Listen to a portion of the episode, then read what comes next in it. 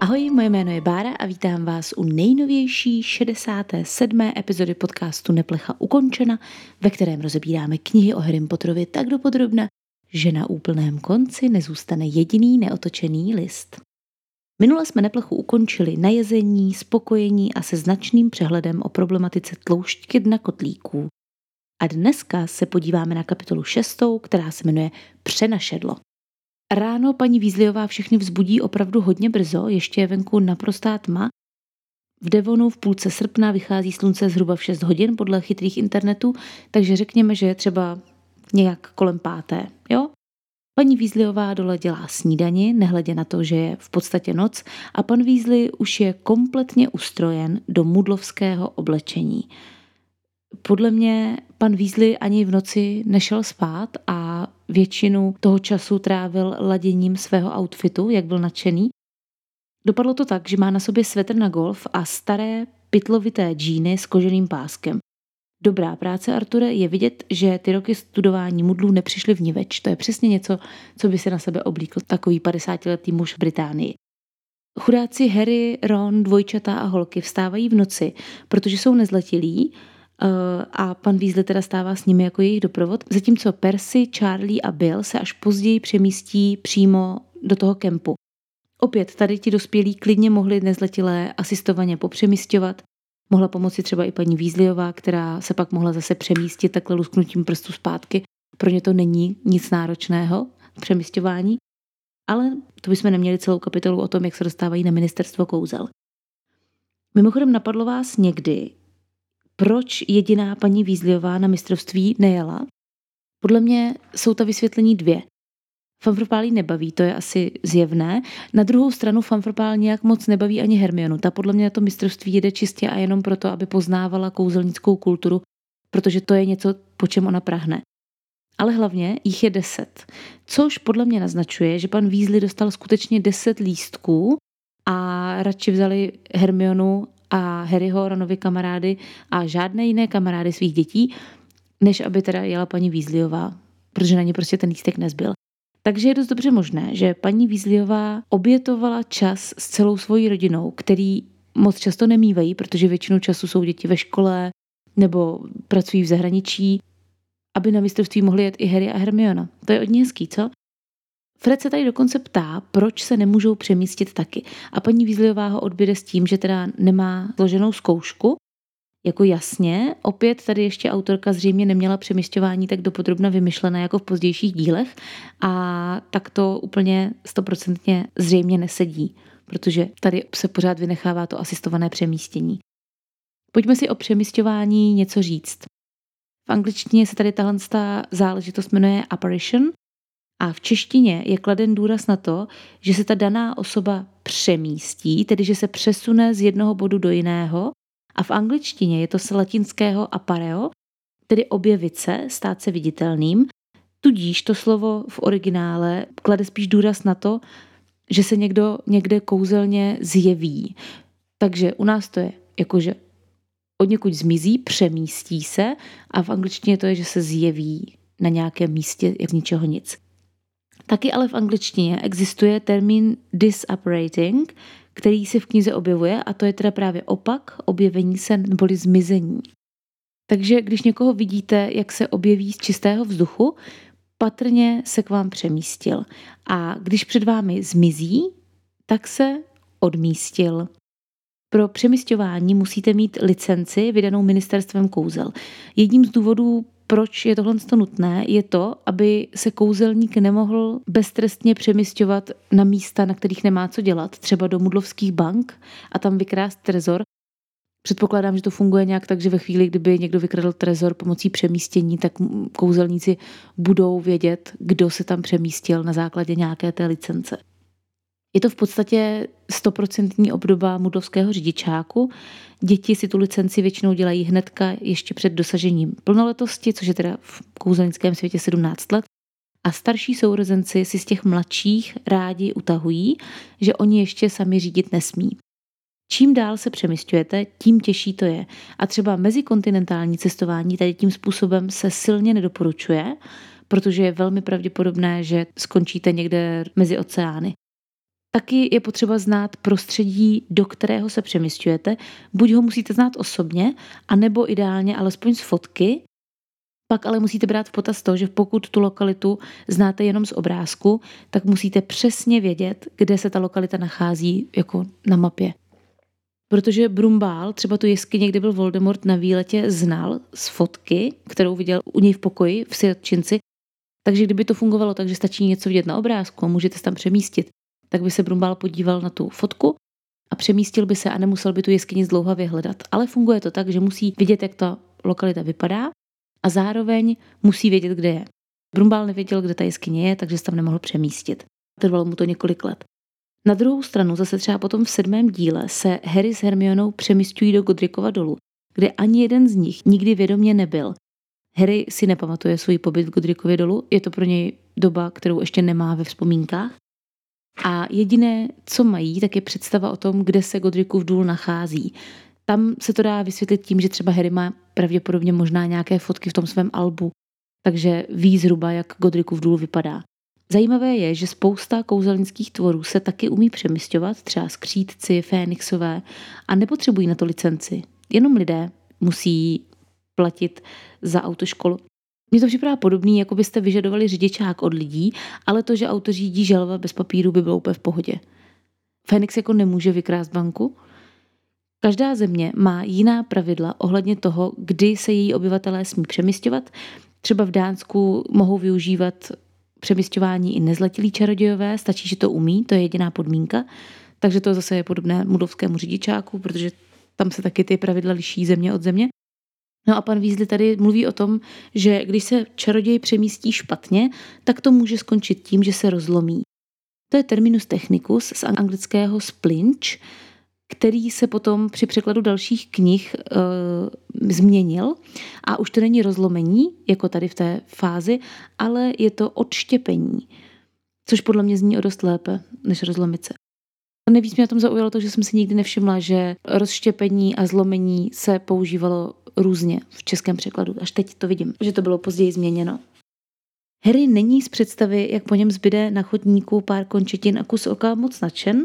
On je jako celkově, co se týče kouzelnického cestování, spíše takový konzervativnější typ, řekněme. Nejprve si sedl na koště, toho nadchlo a od té doby si všimněme, že všechny ostatní metody už prostě pro něj nejsou dost dobrý. Letax, tam mu bylo špatně, dostal se na špatné místo. Kouzelnický autobus, měl strach o život. Přemysťování, bude mu blbě, bude se bát od štěpu.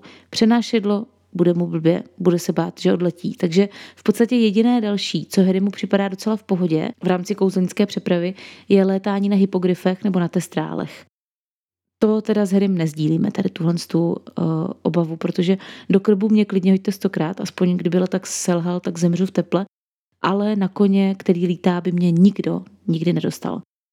Fred hnedka práskne Charlieho trapas, kdy musel opakovat zkoušku, protože se poprvé přemístil o pět mil, což je 8 kilometrů, blbě na záda nějaké staré paní, která zrovna nakupovala. To je docela blbý. Na druhou stranu Charlie stejně nejspíš preferuje cestování na zádech draka, že? takže myslím si, že přemysťování pro něj není zas tak podstatná schopnost. Percy tu zkoušku složil údajně 14 dní zpět, což je ale divné, protože Percy už školu ukončil a my víme, že Percy se narodil 22. srpna 1976. Tudíž v téhle chvíli bude Persimu za pár dní 18. Takže měl zkoušky, podle toho, co víme potom z Harryho 6. ročníku, dělat normálně v létě po dokončení 6. ročníku. Fred s Georgem už se přece celý sedmý ročník umí přemysťovat, naučí se to v příštím díle. Ron a Hermiona už taky na konci šestého dílu mají tu licenci a Percy je stejně jako Harry narozený v létě, tudíž by tu licenci nedostal už na konci šestého ročníku ještě v rámci studia, ale dodělal by si ji právě během letních prázdnin mezi šestým a sedmým ročníkem a ne až o rok později, tak jak se to stalo tady v 18 letech. Je možné, byť nepravděpodobné, že na tu svoji licenci nespěchal. Nemyslím si to, ale je to v podstatě vysvětlení, že ho asi nikdo nenutil dělat to hnedka při první příležitosti. Ginny vejde do místnosti a má stejný dotaz jako Fred. Proč musí vstávat tak brzo? Tady už se ale do toho opáčka o přemysťování nepouštíme a tou odpovědí je, že musí jít kus pěšky, což je taky nová informace. Uh, Harry, protože je to Harry, si myslel, že půjdou pěšky až na mistrovství, ale na druhou stranu tady Harry zase působí v českém překladu hodně blbě a je to lehce zavádějící, si myslím, protože v češtině pan Weasley odpovídá Jenny, protože kus musíme jít pěšky. A Harry mu odpovídá, cože, my půjdeme na mistrovství pěšky? Tudíž Harry zní jako idiot, že nepochopil, že jenom kus půjdou pěšky. V angličtině pan Weasley říká We've got a bit of a walk. A Harry mu odpovídá Walk? What are we walking to the World Cup? Což, pokud se nepletu, ten překlad by spíš měl být máme to kus cesty, než protože kus cesty musíme jít pěšky. Přičemž na máme to kus cesty Harryho odpověď, cože my půjdeme na mistrovství pěšky, dává mnohem větší smysl, že jo? Já mám pocit, že tady došlo k tomu, že pan překladatel už tou odpovědí pana Weasleyho vysvětlil, že půjdou pěšky jenom kus a proto potom ten Harryho dotaz nedává smysl, protože v tom originále to vysvětlí až potom pan Weasley na ten Harryho dotaz. Takže vidíte, zase hnedka Harry nepůsobí jako takový ňouma. Pan Weasley říká, že na mistrovství je to teda mnohem dál a já jsem našla, že se mělo konat v Dartmooru, což je vřesoviště a je to vřesoviště v Devonu, z lokality, o které se předpokládá, že v ní leží zhruba vydrník svatého drába. O tom jsem mluvila, že tam je ta vesnice, která se jmenuje Catchpole. Myslím, že to je Mary Catchpole nebo tak nějak. Tak eh, je to na okraji Dartmooru asi 30 kilometrů vzdušnou čarou. A dostanete se tam mimochodem přes Chadley, což je město, ze kterého zase potom pochází tým kudlejských kanonírů. Tudíž je to dost daleko, 30 kilometrů, ale zároveň na to, že se jedná o mistrovství světa, je to až neobvykle blízko jejich domu, bych řekla. Paní Weasleyová si najednou všimne, že má George něco v kapsách. A absolutně bez ohledu na jeho soukromí to přivolá Akiem. Hnedka na začátek bych řekla, že to o tom soukromí zmiňuju, protože jo, George tam měl pastilky, ale představte si, že tohle to udělá vaše máma vám. Jedete někam do kempu pokládáte, že se tam budete bavit a třeba si v těch 16 letech sebou vezmete, nevím, nějaký prostě antikoncepční pomůcky nebo alkohol, cigarety a vaše máma předtím, než odjedete z domu, na vás použije akio, takhle vám ty cíga vyjedou z kapsy a máte průšvih, že jo, a máte po mistrovství. To není úplně jako dobrý. Nechtěla bych být si puberták v kouzelnické domácnosti. Ale je to úplně poprvé, co se s tímhle s tím dost zásadním kouzlem setkáváme. Dost zásadním říkám proto, že je to polus expecto patronum nejvíckrát použité kouzlo v celém Harry Potterovi. Dohromady bylo použito 34krát v knihách. Myslím si, že nejvíc těch použití si může připsat právě paní Weasleyová tady té scéně, protože ho používá opakovaně, dokud klukům nezabaví všechen jejich sortiment. A oni byli jako přitom velmi kreativní, jo, protože Fred si třeba karamely schoval do počívky bundy a George zase do zahnutých džínů. Musím říct, že používání založených džínů pro pašování věcí je fakt chytrý. Kluci jsou tak naštvaní, že odchází a ani se s mámou nerozloučí. A všimněte si, že paní Vízliová i přesto, že je na ně naštvaná, tak klukům popřeje, ať si to celé užijí a rozloučí se s nimi. Proč? Protože paní Vízliová přišla o celou svoji rodinu a vždycky, když se s někým ze svých mnoha milovaných loučí, má v hlavě, že to může být naposledy. To je důvod, proč ona se s nimi vždycky takhle loučí, že jo? I přesto, že jsou pohádaní. No a co je nefér, tak tady naše parta vyráží stále ještě za světu měsíce, tudíž stále ještě není ani 6 hodin ráno a zbytek se k ním má přemístit až kolem poledne. Zjišťujeme, že na mistrovství má dojet 100 tisíc diváků, to asi ani nebudu zatím řešit, ale pan Weasley říká, že v rámci zabezpečení ti, co měli levné lístky, museli dojet už třeba o 14 dní dřív do toho kempu, aby to tam nezaplnili najednou a nebylo to moc nápadné. Tohle je asi jeden z případů, kde bych si opravdu radši fakt připlatila za dražší lístek, protože takhle sice ti lidi mají levné lístky, ale musí strávit 14 dní kempováním, než se dostanou na to mistrovství. Za to utratí strašně moc peněz. Ten způsob, jak se tam dá dostat, tak spousta kouzelníků se přemysťuje, někteří přiletí třeba na košťatech, ale taky třeba ministerstvo rozmístilo 200 přenašedel různě po Británii, která se přemysťují na, na čas a tím se to tak jako hezky odbavuje. To přenašedlo, ke kterému míří tady ta naše skupinka, se nachází na Kolčavý hůrce, neboli v angličtině Stoats Head Hill. Tak co? Kdo si z kolčavých sendvičů vzpomíná na to, co je to ta kolčava? Lasička. Tudíž tady je opět narážka na to, že jsou Weasleyovy banda lasiček a na rozdíl od Stout sandviče, který s lasičkami ve výsledku vůbec nesouvisel, tady je ten Stout's Head Hill stoprocentně i od J.K. Rowling narážka na lasičky. Je to konkrétně v doslovném překladu hora lasiččí hlavy. No a hezky to celé zapadá do toho lokálního koloritu, protože Kolčový hůrka nad Vidrníkem svatého drápa, kde mají Weasleyovi doupě, že jo. Tentokrát projdou dokonce vesnicí. Škoda, že není zmíněno, jak takový vidrník svatého drápa vypadá, to by mě zajímalo. A potom se vyškrábou do kopce, přičemž teda všichni zase funí jako blázen, protože, jak jsem zmiňovala, opět v Bradavicích není tělocvik, takže oni mají nulovou fyzičku, až na pár našich fanfpálových hráčů. A ono na tom koštěti toho ve výsledku člověk taky úplně moc nenaběhá, že jo? No a nahoře na ně čekají dvě zcela nové postavy.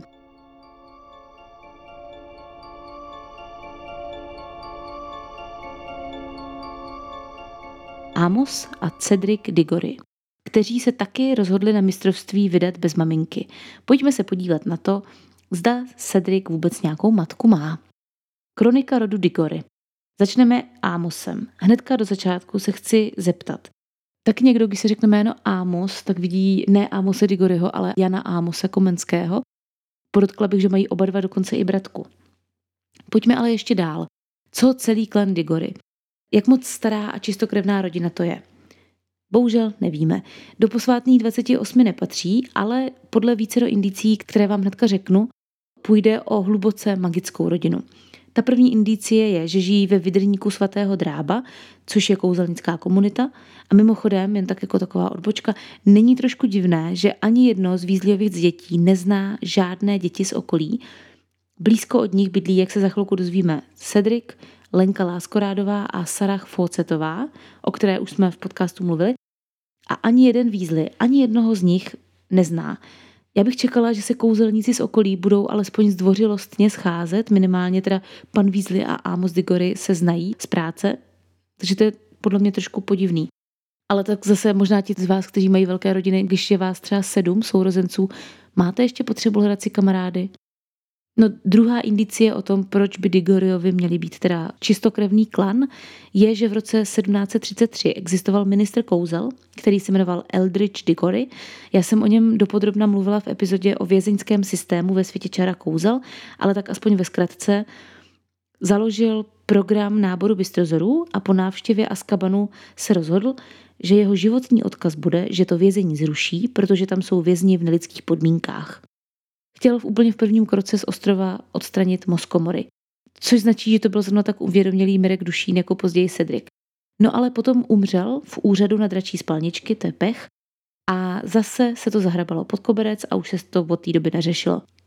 Tyjo, docela se divím, že se všichni tak strašně bojí Voldemorta, když ve skutečnosti mnohem víc lidí v čarodějném světě podle mě umírá na ty dračí spalničky. V podstatě všechny postavy, které se v knihách nikdy neobjevily, tak umřely na dračí spalničky. Tak tohle byly dva mé důvody, proč si myslím, že je Cedric z čistokrevného rodu, ale samozřejmě může mít maminku mudlovku třeba. Uh, aha, tak tohle je zklamání. Právě jsem se dočetla, že Amos má ve skutečnosti hnědý plnovous, beard, který byl do češtiny z nějakého důvodu přeložen jako bratka, které se říká v angličtině goatee. Nevím, nechápu. Asi si taky pan překladatel představoval Jana Amose Komenského jako já. Každopádně teda, pokud si představujete pana Digoryho s bratkou, tak v originále v knihách má plnovous. Myslím si, že ve filmu má knírek, nebo nemá žádné fousy, takže ono to je ve výsledku jedno. Pan Digory je zaměstnanec odboru pro kontrolu a regulaci magických zvířat, což není úplně naše oblíbené oddělení. V podstatě jediný jeho normálnější zaměstnanec byl Liel Lupin, táta Remuse Lupina, a i ten musel nejdřív dostat lekci. Amos jako jméno znamená malý prorok, je to ze starého zákona, nebo píšící prorok, protože to byl první prorok, který si zapisoval ta svá proroctví, to je hrozný, eh, tak, jak mu je Bůh řekl. Tady ten pán žil údajně v 8. století před naším letopočtem v Izraeli a byl to zemědělec a pěstitel fíků, který kázal proti sociálnímu útlaku, vykořišťování a vzýval k prosazování práva a spravedlnosti. Žádnou podobnost s naším Amosem tam úplně nevidím, tudíž nejspíš se jednalo zkrátka o jméno, které J.K. Rowling někde zaslechla, viděla a zaujalo ji. Každopádně mi Amos připadá jako docela hezké jméno pro chlapečka, v případě, že rodiče chtějí, aby to jméno bylo originální. Takže jsem se koukla, kolik jich v České republice máme a do roku 2015 jsme jich měli 35, takže je to, řekla bych, neobvyklé, ale používané jméno u nás. No a teď ta paní Digory. Existuje, žije, zapomněl jsem, že ji v téhle té knize ještě letmo potkáme, takže teda buď taky zůstala doma, protože jí nebaví sporty, anebo se na to mistrovství přemístí. Cedric se musel narodit mezi 1. zářím a 30. říjnem 1977, protože ve vězni se Skabanu je popsán jako student pátého ročníku, tudíž tady v ohnivém poháru je student šestého ročníku a zároveň, aby mohl nastoupit do školy, tak už mu muselo být v září 1977 11 a muselo to být před 30. říjnem, protože to už mu v roce 1994 zase muselo být 17, aby mohl vhodit jméno do poháru. Cedric je v podstatě zkrátka podobný případ jako Hermiona, narodil se začátkem školního roku, tudíž je skoro o rok starší než jeho spolužáci. Což teda vysvětluje, proč ještě nemá přemysťovací licenci. Protože sice už mu bude 17, ale ještě ani nezačal chodit do šestého ročníku a tudíž na ten kurz. Cedric je prakticky Ronův vlhký sen. Prefekt, byl by z něj jistě ještě i primus, kdyby se toho dožil, kapitán školního družstva a ještě ke všemu fešák. A šampion turné tří kouzelnických škol, pochopitelně. Teď trošku netypicky pikoška z filmu. Chtěla jsem se zmínit o tom, že o roli Cedrika se tehdy ucházel i Henry Cavill, kterého nejspíš známe z filmu jako je Superman nebo ze seriálu Zaklínač. Teďka a oni spolu byli Henry Cavill a Robert Pattinson v závěrečném výběru. Ten nakonec vyhrál Pattinson, což je za mě uh, rozumný, protože oba dva jsou opravdu klasičtí krasavci, ale Henry Cavill vypadá jako typický americký kluk, nebo dneska už chlap. Pattinsonově trošku víc takové té britské divnosti, bych řekla. Potom ještě mimochodem měl Kavel hrát Edwarda ve stmívání a byl zamýšlen autorkou knihy jako předobraz Edwarda ze stmívání a podle něj ho psala, jenomže opět mu tu roli vyfoukl Patizen. No, to je dobrý, co? Teďka to jméno. S tím Cedricem je to obecně zajímavé. Je to jméno, které omylem stvořil Sir Walter Scott v románu Ivanhoe, protože tam je postava, která se jmenuje Cedric Saský která by se ale správně měla jmenovat Serdik. Bylo tady existující jméno, které ale Sir Walter popletl a tak stvořil úplně nové jméno. Přitom ten Serdik Saský, o kterém psal Scott, byl reálná postava, byl to vůdce z 6. století a první král Wessexu. A on to takhle popletl. No a teda hádejte, která oblast je součástí Wessexu, jo? Devon, kde Cedric žije. Eh, Sir Walter to jméno vymyslel v roce 1819 ale opravdu populární začalo být až po vydání dětské knihy, která se jmenovala Malý lord Fauntleroy od Francis Hodgson Burnett, což je autorka Tajemné zahrady. To je kniha, kterou doporučuji všem deseti, i pro dospělé je to krásný čtení. Každopádně ten lord vyšel jako novinový seriál v roce 1818 a je to o chlapci, který po smrti otce žije v gentlemanské chudobě, takzvané s matkou v New Yorku No a potom si pro něj pošle jeho děda z Anglie, protože má zdědit jeho majetky. Tudíž on musí odjet do Británie a stát se lordem a tak. To je základní premisa, kterou vám říkám proto, že hlavní postava tady té knihy je chlapec, který je krásný, inteligentní a neskažený, o všechny se stará a je čestný. No a jeho jméno je Cedric Errol. Právě tady ten román to jméno Cedric spopularizoval a já se domnívám, už proto, že jeho příjmení je Errol, že právě z téhle z té dětské knihy si jej J.K. Rowling vypůjčila, respektive, že si díky ní, protože je to kniha v Británii opravdu populární a jisto jistě ji zná, to jméno asociuje s někým čestným a neskaženým. Mimochodem, Cedricu máme v Česku 24, ještě méně než Amosů a z toho jich je většina narozených po roce 2000. Takže tady opět vidím jasnou inspiraci z Harryho Pottera. Digory, takhle s dvěma G, je jméno francouzského původu, které znamená ztracený i ve významu po smrti, jakože ztratil se svým blízkým. Mně se tohle samo o sobě jako vysvětlení Cedricova příjmení líbí, ale mezi fanoušky se má obecně za to, že je to příjmení spíš odkazem na C.S. Lewise a jeho letopisy Narnie, které J.K. Rowlingová, jak už jsem zmiňovala, uvádí jako oficiální zdroj své inspirace, ve kterých se objevuje jedna z hlavních postav, která se jmenuje profesor Digory s jedním G. To je hlavní postava knihy Čarodějův synovec. Tam tady ten Digory cestuje do Narnie, zažívá tam různá dobrodružství a právě jemu patří ta skříň, pomocí které do Narnie potom dostají poprvé sourozenci Pevenciovi. A taky mimochodem v tom jeho domě ty děti bydlí, tam jsou odstěhovány v první knize. Je to tedy velmi důležitá postava, která je známá svým smyslem pro čest, lojalitou, držením slibů a láskou ke své rodině. Myslím si, že není o čem.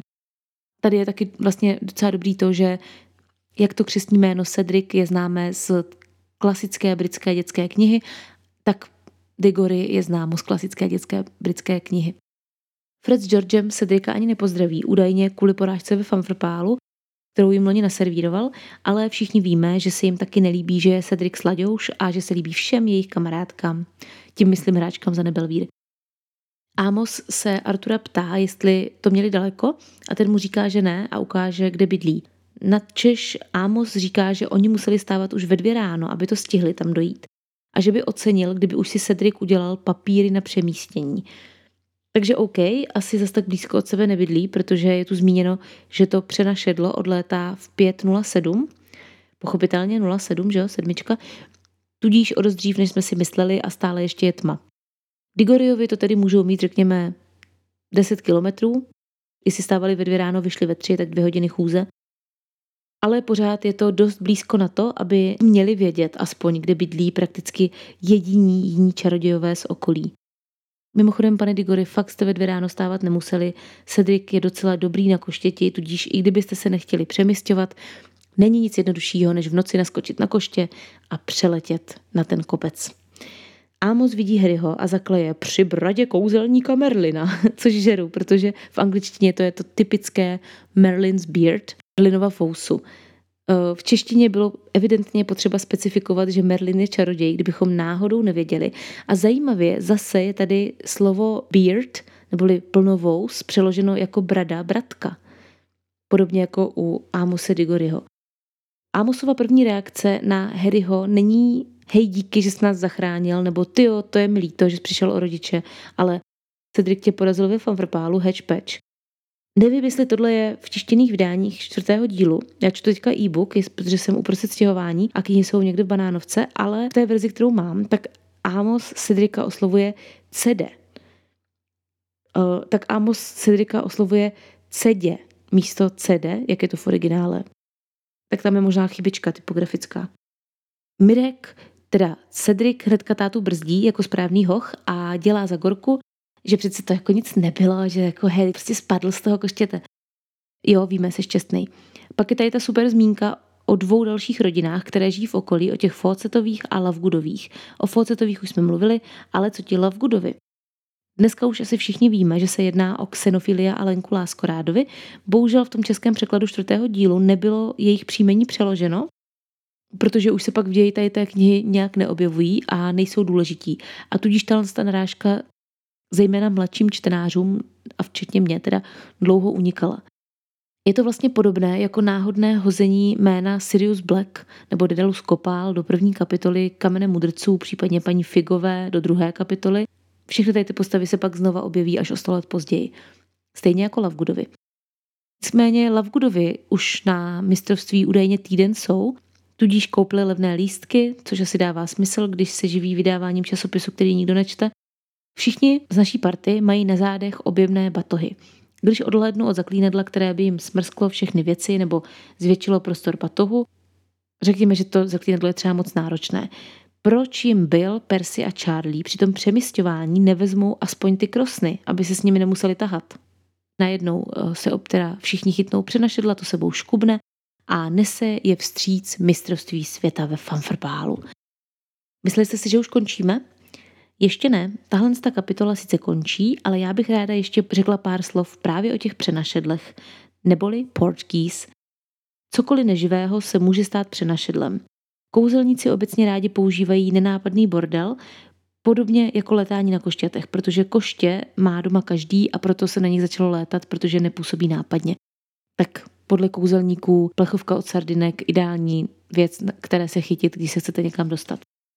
Jsou dva typy přenášedel, ta, která jsou nakódována na čas, v tu chvíli se jich musíte chytit a ono vás přenese v určitý moment a potom ta, která se aktivují vaším dotekem.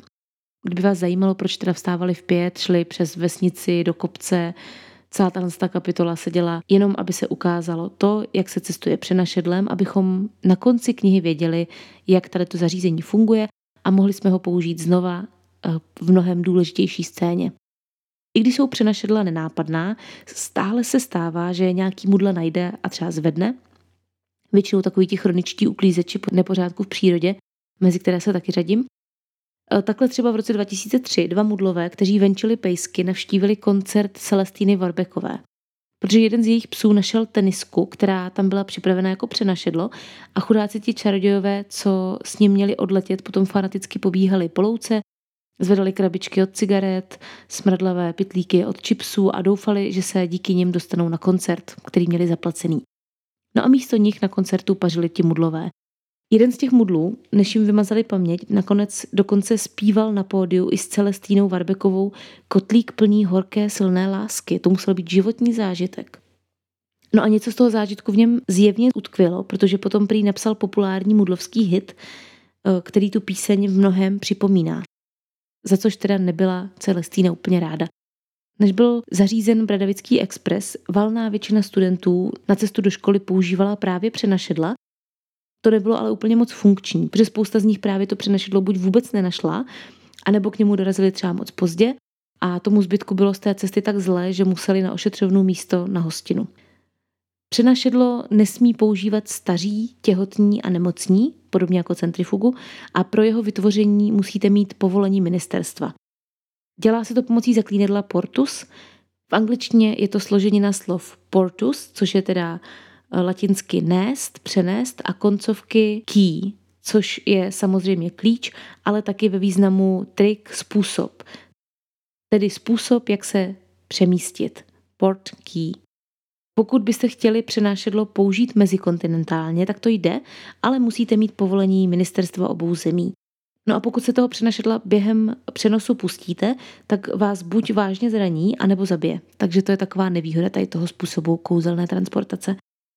Autorka knih na Pottermore vtipkovala, že vlastní skutečné přenašedlo, protože dostala uh, darem klíč od města, které se jmenuje La Porte a to město se nachází v Indianě Tudíž ona dostala Key to La Porte, Port Key, přenašedlo.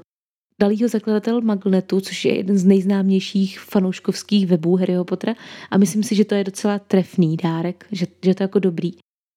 No a tady tohle s tou zajímavou informací bych to dneska zakončila.